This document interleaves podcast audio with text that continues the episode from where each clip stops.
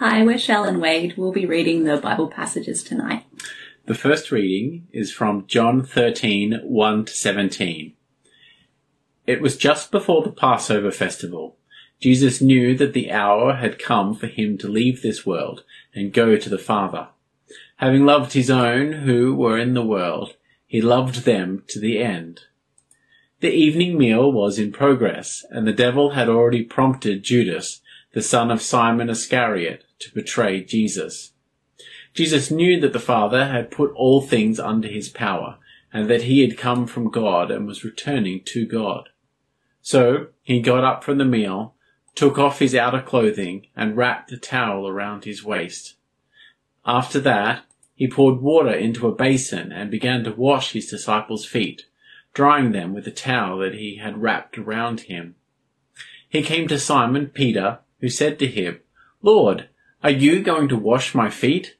Jesus replied, You do not realize now what I am doing, but later you will understand. No, said Peter, you shall never wash my feet. Jesus answered, Unless I wash you, you have no part with me. Then, Lord, Simon Peter replied, Not just my feet, but my hands and my head as well. Jesus answered, Those who have had a bath need only to wash their feet. Their whole body is clean. And you are clean, though not every one of you. For he knew who was going to betray him. And that was why he said not everyone was clean. When he had finished washing their feet, he put on his clothes and returned to his place. Do not you understand what I have done for you? He asked them. You call me teacher and Lord, and rightly so, for that is what I am. Now that I, your Lord and teacher, have washed your feet, you also should wash one another's feet. I have set you an example that you should do as I have done for you. Very truly I tell you, no servant is greater than his master, nor is a messenger greater than the one who sent him. Now that you know these things, you will be blessed if you do them. And the second reading is from 1 John chapter 4, verses 7 to 12. Dear friends, let us love one another, for love comes from God. Everyone who loves has been born of God and knows God. Whoever does not love does not know God, because God is love. This is how God showed his love among us. He sent his one and only Son into the world that we might live through him.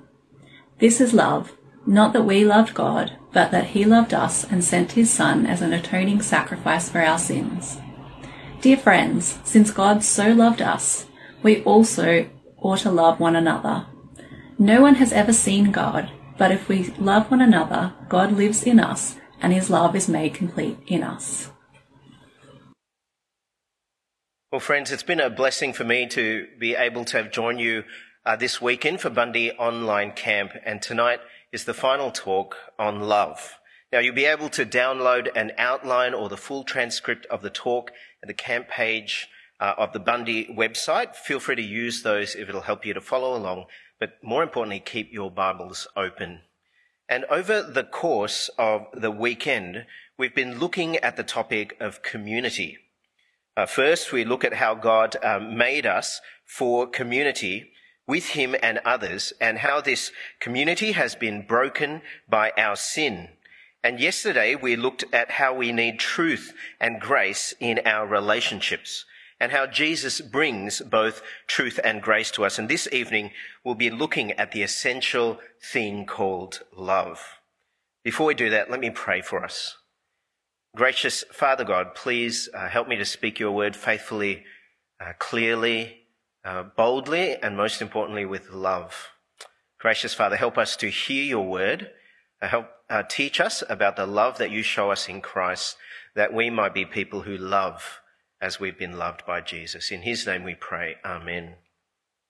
Uh, before we go further, let me do a little quiz on love. So, four things I'm going to ask you, and you might like to think about what you agree with or don't agree with. Number one, love is a strong feeling for someone.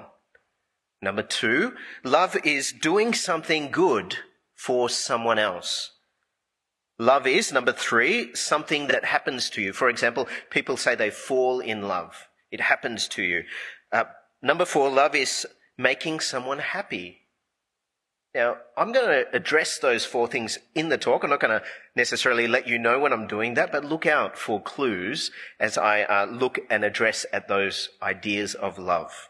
Okay, all you need is love. So sang the Beatles in the 1967 Summer of Love And anti-Vietnam War sentiments uh, were in the air, and this message, "Love is all you need. All you need is love," seems like such a simple, universal message. We need love, and I don't think any community would disagree with that statement. But I think there's lots of confusion about what love is. For example, if you uh, asked a Vietnam War veteran who came back, they will tell you uh, without exception, that they were treated with anything but love for fighting in a war that they were drafted into without any choice. They didn't feel loved at all. Love is a word that is thrown around so much that many would actually say it's really obvious what love means. But I think it's the opposite. It's almost devoid of any agreed meaning. Take, for example, the referendum for marriage equality that we had uh, some years ago. And on the yes side of that uh, vote, the slogan was a vote for love. Implying that if you voted no on the other side, you were voting for some other lesser reason, or even worse, you were voting for hate. This is where the no side, I think, lost the marketing war because their slogan was, it's okay to say no. But in fact, most of the people I know who voted no voted out of love for others. So it raises the question, doesn't it? What is love? I think often love has come to mean unconditional affirmation. In an age of social media, we have this insatiable desire to be validated. Uh, we feel loved when people like the things that we say or share. Is that really love, though? Well, today I want to do three things in the talk. Firstly, from the Bible, I want to answer the question, what is love? Then I want to say we need to be loved by Jesus. And thirdly, we actually need to love like Jesus. Well, firstly, what is love? If you wanted to know love, you go to the starting point of love, and that is God himself. Uh, as Shell read there from 1 John 4 verse 8, it says there that God is love. Whoever does not know God, uh, does not love, does not know God because God is love. The starting point for any definition of love is God. Now notice that John doesn't say it's the other way around. Love is God. Because if your starting point is love, then you decide what love is and then you call that God.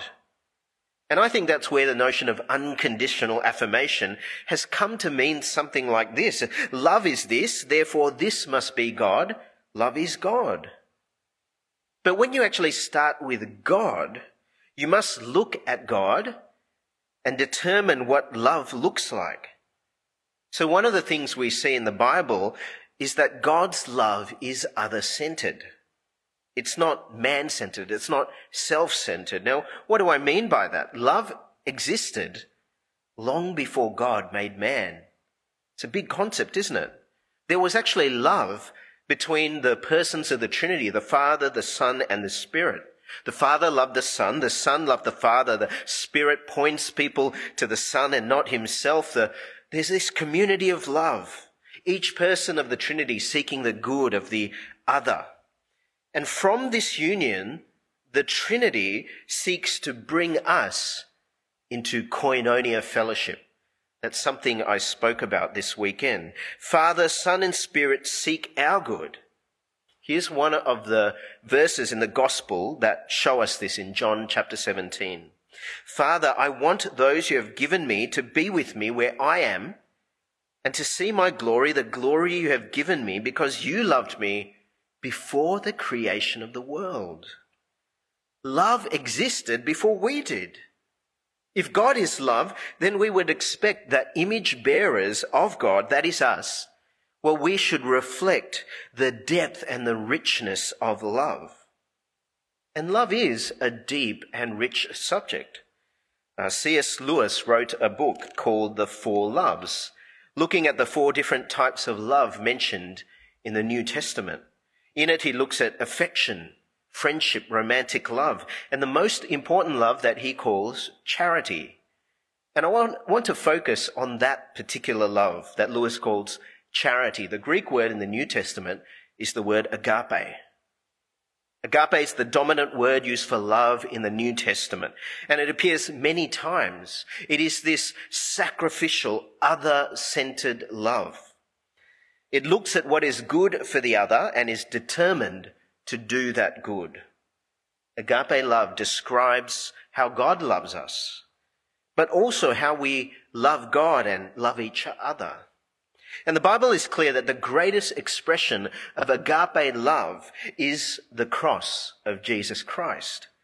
Here's the Apostle John, 1 John 4, as was read. This is how God showed his love, love among us. He sent his one and only Son into the world that we might live through him. This is love. Not that we loved God, but that he loved us and sent his Son as an atoning sacrifice for our sin. And here is the apostle Paul, another apostle, describing how the cross of Christ is God's demonstration of love to unlovely and unworthy sinners, namely us. This is the passage that Kate read. Romans 5 verse 7. Very rarely will anyone die for a righteous person, though for a good person someone might possibly dare to die. But God demonstrates his love for us in this, that while we were still sinners, Christ died for us. The cross is the model of how a husband should love his wife in Ephesians 5. Husbands, love your wives as Christ loved the church and gave himself up for her. That's agape love. So let me provide a, a working definition of love. Love is a determination to do what is good for the other at cost to self. Love is a determination to do what is good for the other at the cost to self. For this is how God loved us through the cross of Christ.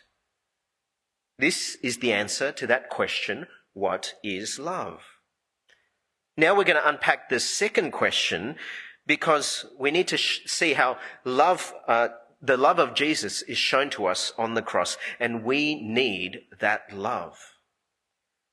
Uh, Wade read John chapter 13, and the context of this particular chapter is the night before Jesus' death. And Jesus is gathered with his 12 disciples for a last meal and a final time of teaching, fellowship, and prayer.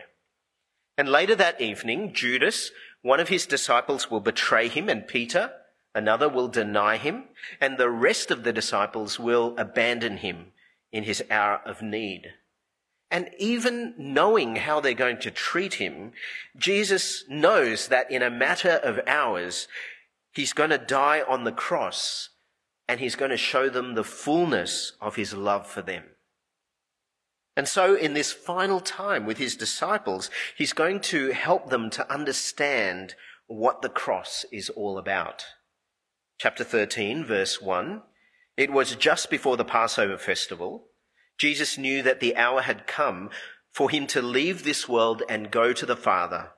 Having loved his own who were in the world, he loved them to the end. And the end spoken of here is not what Jesus does next.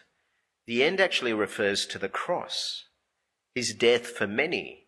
But what Jesus is about to do next shows his disciples the kind of love the cross is all about. So Jesus stoops down to wash the disciples' feet one by one. And it must have been incredibly shocking and awkward. Uh, foot washing was the work of the lowliest servant in the house because feet in sandals were exposed to dirty, dusty, smelly roads. Foot washing was unthinkable for someone in a position of authority like a rabbi, let alone Jesus, who the disciples considered their master, their Lord. This act of love was an, un, it was an act of humility, of self-sacrificial love. And it would still be shocking today. Uh, can you imagine the office of the President of the United States stooping down to wash your feet uh, when he welcomed you to dinner in the White House. This unthinkable act of love by Jesus is only pointing to an even more unthinkable act of love. This is how the apostle Paul speaks of what Jesus did on the cross.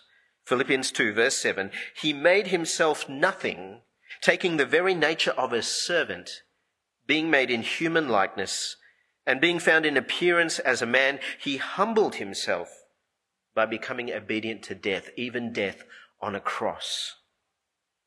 Uh, we're so used to hearing of people in authority abusing power. We're so used to hear of them using their authority for their own advantage at the expense of others. But the cross is the very opposite of this. It is power expressed in humility. It is love expressed in service for the good of the other at the cost to self. This is the love of Jesus. Uh, Peter is uncomfortable with this love and he expresses what everyone is thinking in the room. John 13 verse 6. He came to Simon Peter who said to him, Lord, are you going to wash my feet? Jesus replied, You do not realize now what I'm doing, but later you will understand. No, said Peter, you shall never wash my feet.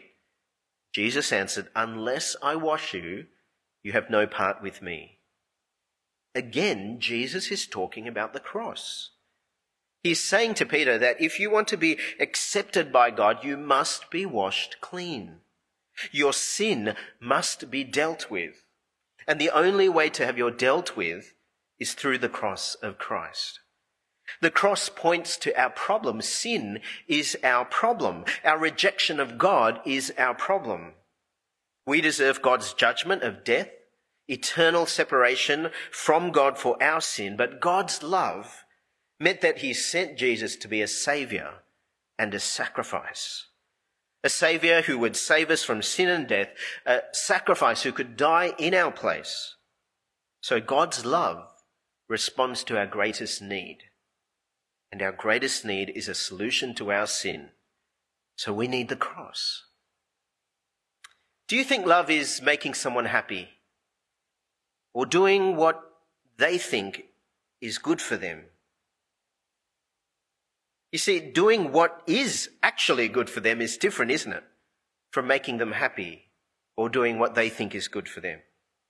Peter wanted Jesus to be a military king for the Jews. Someone stronger than the Romans. He wanted power, not weakness. He had no room for a suffering servant king like Jesus. Peter had no room in his life for a cross. Peter was ready to draw his sword and fight for power. But what Jesus knew about Peter was that behind all that bravado was the heart of a coward. And even deeper still was the heart of a sinner. Jesus looked past what Peter wanted and he gave Peter what he needed a Saviour on the cross who would wash him clean of his guilt and forgive him of his sin. You might pray and ask God for all sorts of things. And these are things that you might even demand of God as proof of his love. But I want you to know that God loves you so much that he has already responded to your greatest need. He provided his son, your savior on a cross for your sin. Love involves a cost to self. In fact, love involves costly substitution. Jesus dies on the cross so we would not die. John 3:16 those famous words God so loved the world that he gave his one and only son that whoever believes in him shall not perish but have eternal life. Uh, the apostle John refers to Jesus' death as an atoning sacrifice in 1 John. A sacrifice that turns away God's anger towards our sin. Away from us, but towards the sacrifice, Jesus. In other words, Jesus is our substitute. One dies so that many do not die. Every time you read a book or watch a film where one of the main characters dies in a moment of loving sacrifice for many, this is an echo of the cross. Whether this is Aslan from the Chronicles of Narnia, or the T-1000 cyborg from Terminator 2, or Tony Stark from Avengers Endgame, spoiler alert. Great love always involves costly substitution. It's true of Jesus' love, and it's true of our love. Every November, on Remembrance Day, a day set aside to remember the loving sacrifice of so many men and women who gave their lives in wars for our good. At the Shrine of Remembrance in Melbourne, on the 11th hour of the 11th day of the 11th month, a beam of light shines on a plaque in the middle of the shrine and the words read, Greater love hath no man. Where is this from? It's from the Bible. The Gospel of John, chapter 15, where Jesus says, Greater love has no one than this to lay down one's life for one's friends. And when telling his disciples to love one another, Jesus spoke about his love on the cross for them.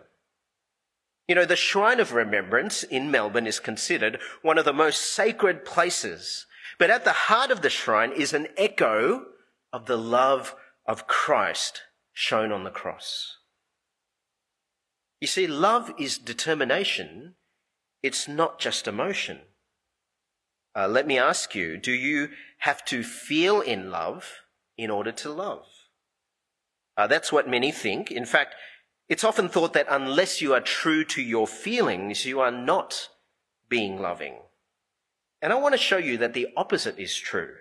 Sometimes you have to do the very opposite of what you feel in order to love. On the night before Jesus died, Jesus prayed in the Garden of Gethsemane. Mark chapter 14, he asked God that the cup of suffering might be taken away from him. In other words, Jesus is asking God, he's saying to God that he didn't want to suffer the excruciating agony of the cross.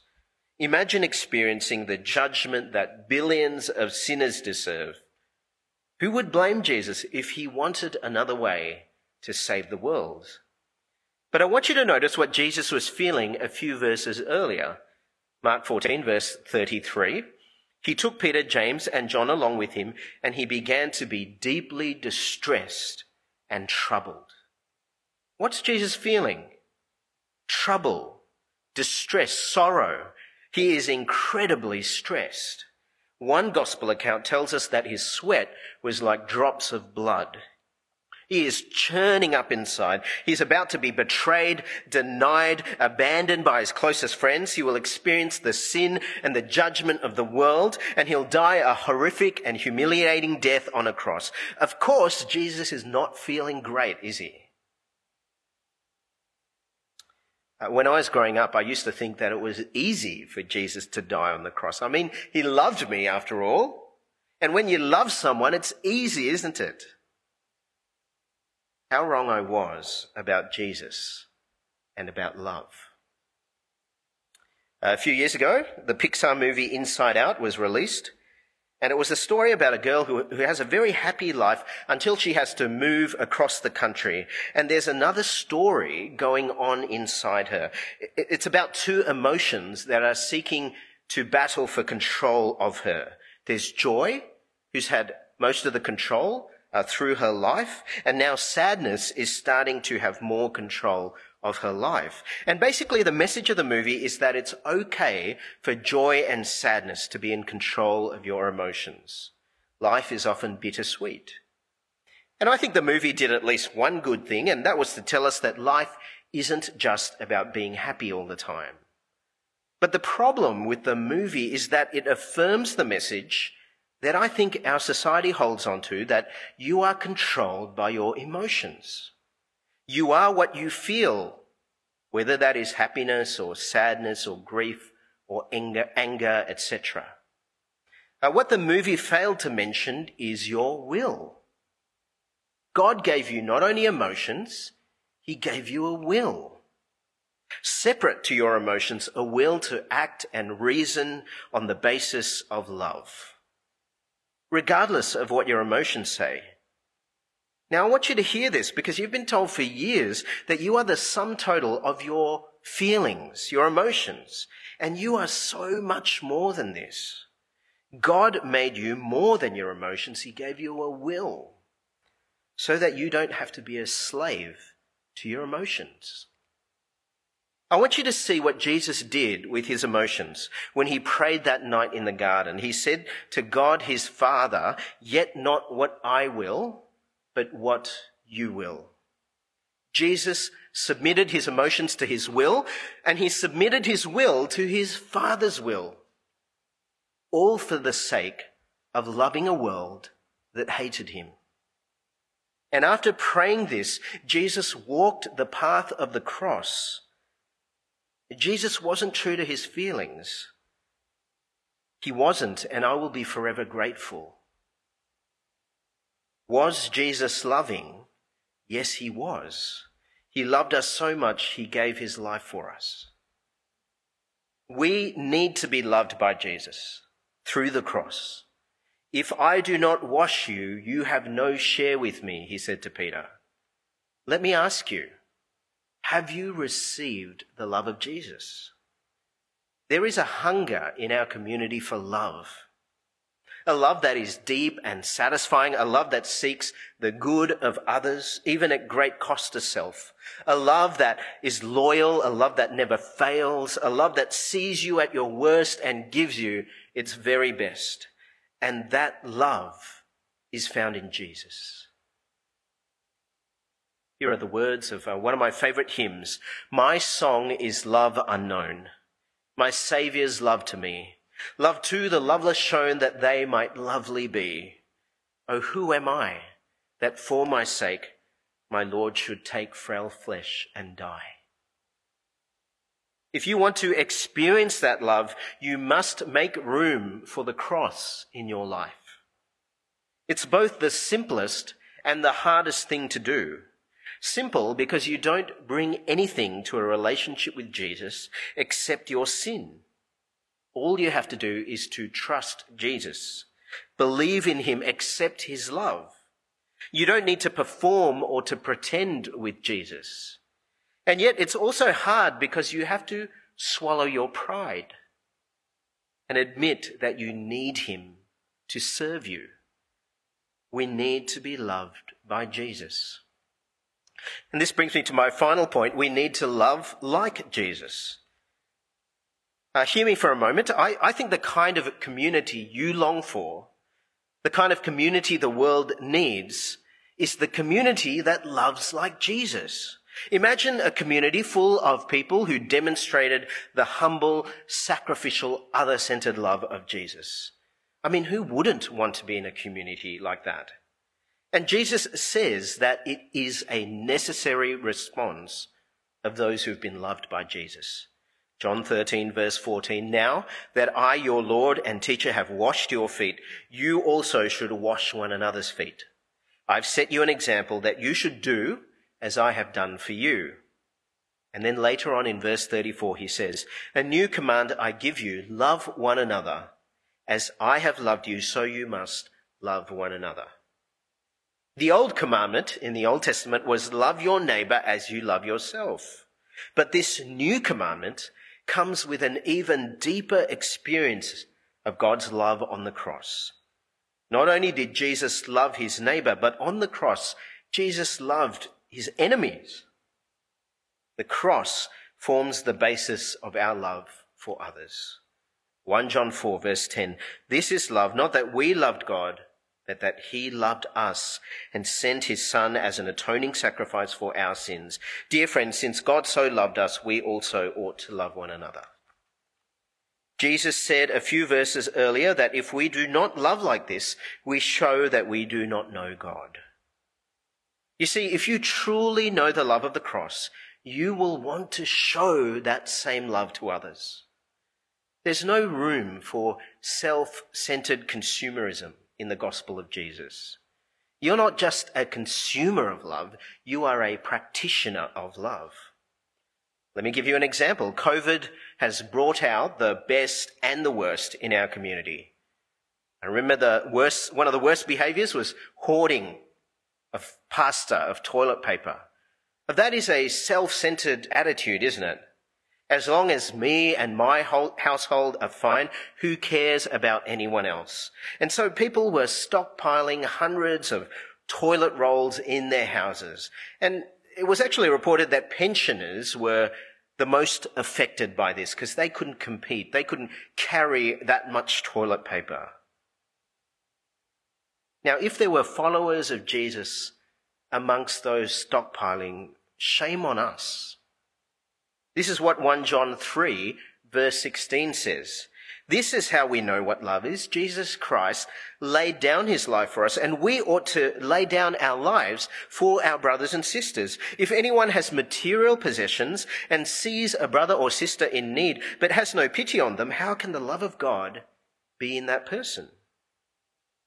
One of the best things I've seen during this pandemic is seeing the generosity of my brothers and sisters here in this church. We established a hardship fund last year for people in very difficult circumstances because they lost jobs or uh, they didn't have visas uh, that allowed them to work. They didn't qualify for JobKeeper, and a significant amount of money was given to the hardship fund to help people with rent, groceries, and utilities. And the same can be said for the way in which people here have responded to the food, the needs of the food bank for La Trobe Uni. That is loving like Jesus. Like the cross, not just with words, but with deeds. Here's another one. Loving like Jesus means obeying Jesus. Jesus loved God his Father by obeying his Father's commands. If we are to love like Jesus, we too will obey Jesus' commands. John 15. If you keep my commands, you will remain in my love. In the months ahead, as we come out of lockdown, there'll be lots of talk of freedom.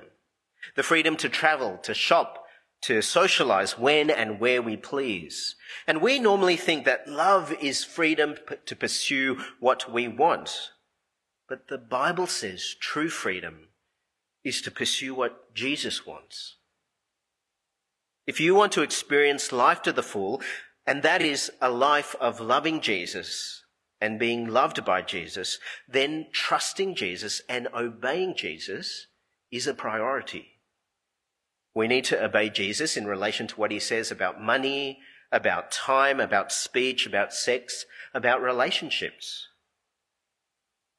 Another one, loving like Jesus means we are quick to listen and slow to speak.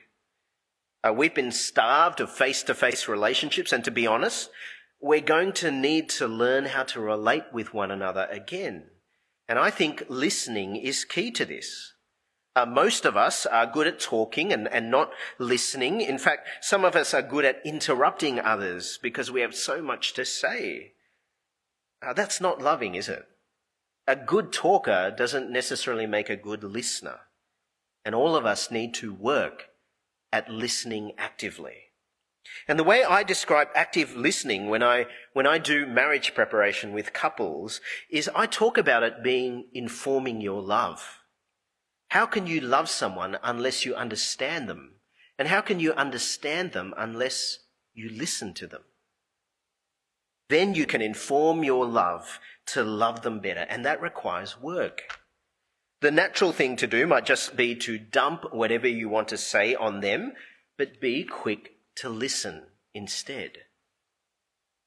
Loving like Jesus means forgiving as Jesus forgave us. Uh, in a cancel culture which justifies hatred and the trolling and scorn of those who do not agree with us, we're to be people who love our enemies.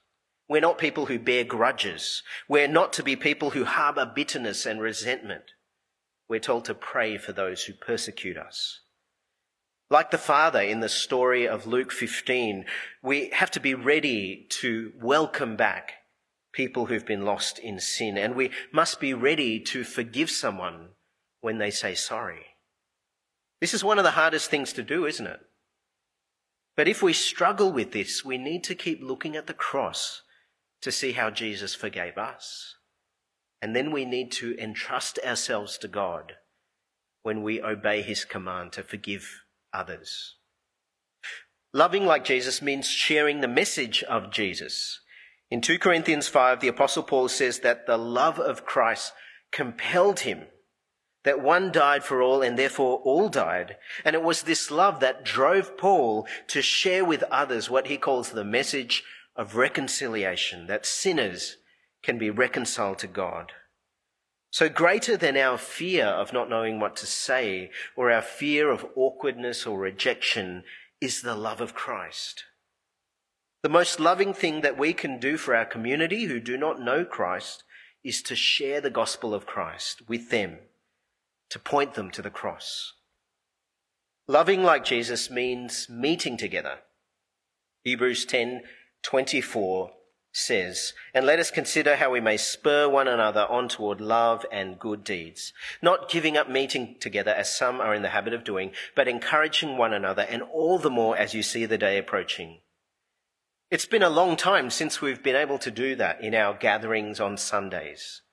And we're still waiting in the roadmap for the permission to do that. But there is a roadmap there are restrictions easing. There'll be more opportunities to meet with one another in person, outdoors, in smaller groups. And I'd encourage you to take up these opportunities. And I know you're tired. I know you're scared. I know how you're feeling because I feel some of those things too. But don't give up. As you've been loved by Jesus, seek opportunities to love others and to encourage them. And I think one of the challenges of meeting up again has been complicated by the whole issue of vaccination, isn't it? And to help you in this, to actually maybe talk through some of these things, I actually wanted to say uh, time on Zoom after the service. I would be happy and willing to actually uh, have some of that dialogue to talk about how the things we've talked tonight about, love, actually apply about this issue of vaccines. Please feel free to join us after the service for this. Well, in summary, what is love? It's a determination to do what is good for the other at the cost to self. We've been loved by Jesus on the cross. We need to love like Jesus. And when we love like Jesus, the world will see it and the world will take notice. Now, because of COVID last year, we missed the death of, I think, one of our greatest Australians. Dr. Catherine Hamlin, who died in March in Ethiopia. She and her husband Reg, both committed followers of Jesus, left Sydney for a planned trip of three years. 60 years later, Catherine Hamlin died in Ethiopia, having established a fistula hospital in Addis Ababa. It's estimated that she helped 60,000 women in our country of good medical care, we avoid obstructed labours, but in other countries, fistulas leave women with incontinence, pain, discomfort, the risk of inject, uh, infection, and social isolation. Obstetric fistulas are the result of poverty. And most women in the world who suffer from these fistulas are rejected, are forgotten, but not to Jesus and not to Reg and Catherine Hamlin. And over the years, people recognized their love. Catherine Hamlin was visited by Prince Charles and Princess Mary. She was interviewed by Oprah, and twice she was nominated for the Nobel Peace Prize. A book was written about her called The Hospital by the River. And hanging on the wall of the hospital is Catherine and Reg's inspiration, a verse from the Bible, Matthew chapter 25, verse 40, where Jesus said, What you did for the least of these brothers of mine, you did for me. That is the love that our community needs, isn't it? Let me pray.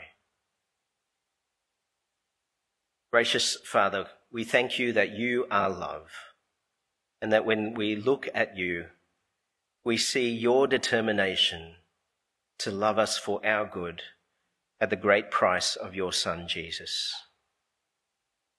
Father, we know we need to be loved by Jesus in our honest moments. We know how deeply sinful we are. And so we come to the cross, confessing our sin and asking Jesus to save us, to help us. Uh, Father, you know too that we need to love like Jesus, that we can't simply embrace his love, we must show it. So please help us to show that love, even when it's hard, when people are hard, when we're tired and scared. Please help us to keep looking at Jesus, that we might find strength to love that we didn't know we could find. And help the world to see that love so that they might see Jesus and not us. We pray this in his name. Amen.